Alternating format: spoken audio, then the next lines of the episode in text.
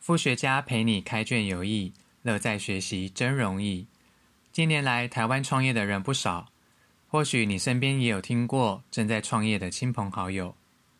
像我成立 Podcast 以来，其中一个非常重要的方向就是建立个人品牌，这也是创业的一环。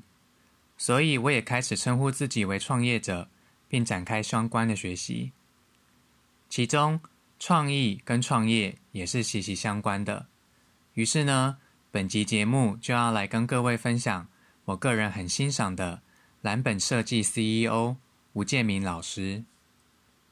首先来分享两个吴建民老师很有特色的小故事，例如他曾经把全台好市多卖的几十尊摩艾石像全部扫光，还有一比一的钢铁人模型，还曾经登上新闻媒体的报道。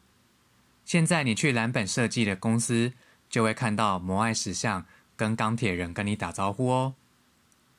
至于为什么要买这个，就是觉得好玩，有创意，有亲切感，又很有特色。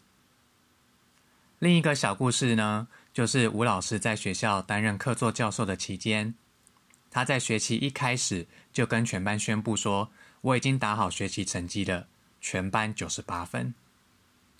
中间我也不会点名，所以呢，学生欢迎直接翘课，都 OK。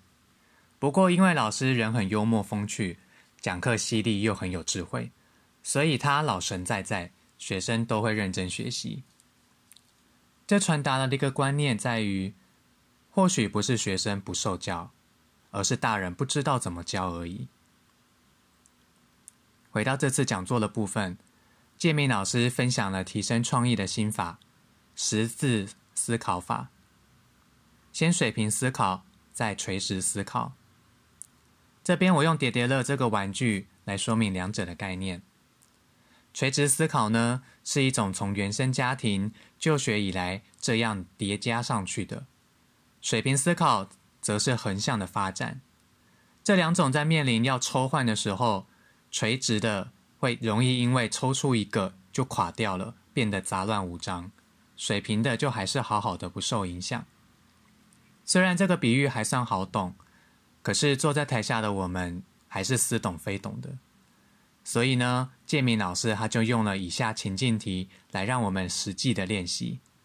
接下来我会尽可能还原老师的场景，希望能有老师一半的效果。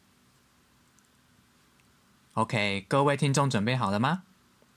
第一题，当两个孩子在为了蛋糕怎么分在吵架的时候，可以怎么做呢？垂直思考会跟哥哥说，你要让弟弟啊，或者跟弟弟说，来，我们来学习孔融让梨的精神。但是用膝盖想也知道啊，这才不能解决问题呢。水平思考会怎么做？将主导权还给两兄弟，哥哥切，弟弟选，这样就圆满解决咯。第二题，有一位美丽的女子的父亲，他因为还不出债，债主就说，不然你女儿嫁给我。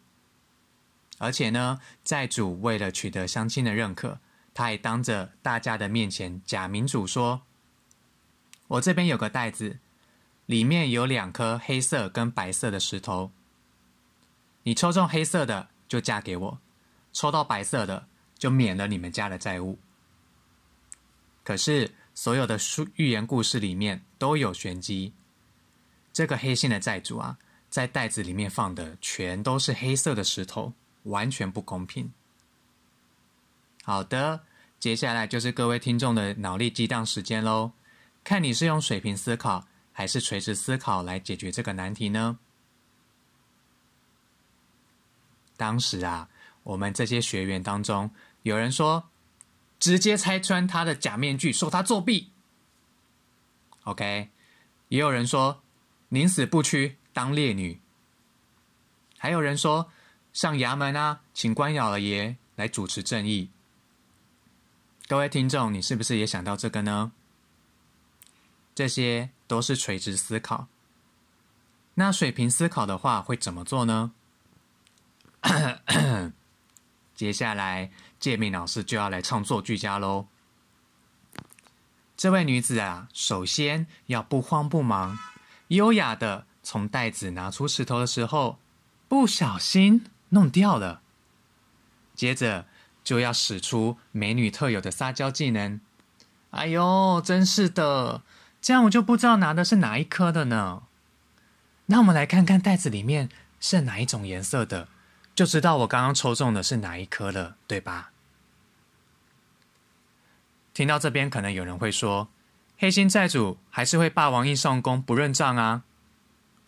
可是前面有提到啊，债主呢，为了宣称自己的仁慈跟宽容，他是在所有邻里乡亲面前见证的，所以这个时候他怎么能耍赖呢？听到这边，我们大家就哦，原来还可以这样子的啊！这个故事呢，我只有建明老师一咪咪的幽默功力。如果能够现场见证，听到建明老师唱作俱佳的情况下，会好笑个一千倍。OK， 复学家在学习的时候，我们总是会期待有满满的干货，而建明的老师的课不只有干货，还会经常捧腹大笑，完全不觉得无聊。OK。在本集节目结束之前呢，来分享一下建明老师跟其他设计师在今年跟台北市政府合作的专案，叫台北盖水人孔盖美感计划。以往呢，我们看到的人孔盖都是铁灰色的，而这个计划除了讲究美学之外，更着重是如何跟在地的地方特色去做连结，而且去科普人孔盖的趣味。最后，这个团队决定用一种以下观上的 bottom view 的视角，从人孔盖看世界，作为这个计划的发想。目前这项计划在中正区、南港区、万华区和大同区都可以看到，例如前阵子很红的万华青山宫，现在已经换上很有特色的人孔盖咯，大家路过的时候可以留步欣赏一下。好的，以上是本集节目的内容，复学家陪你开卷有益，乐在学习真容易，我们下次见。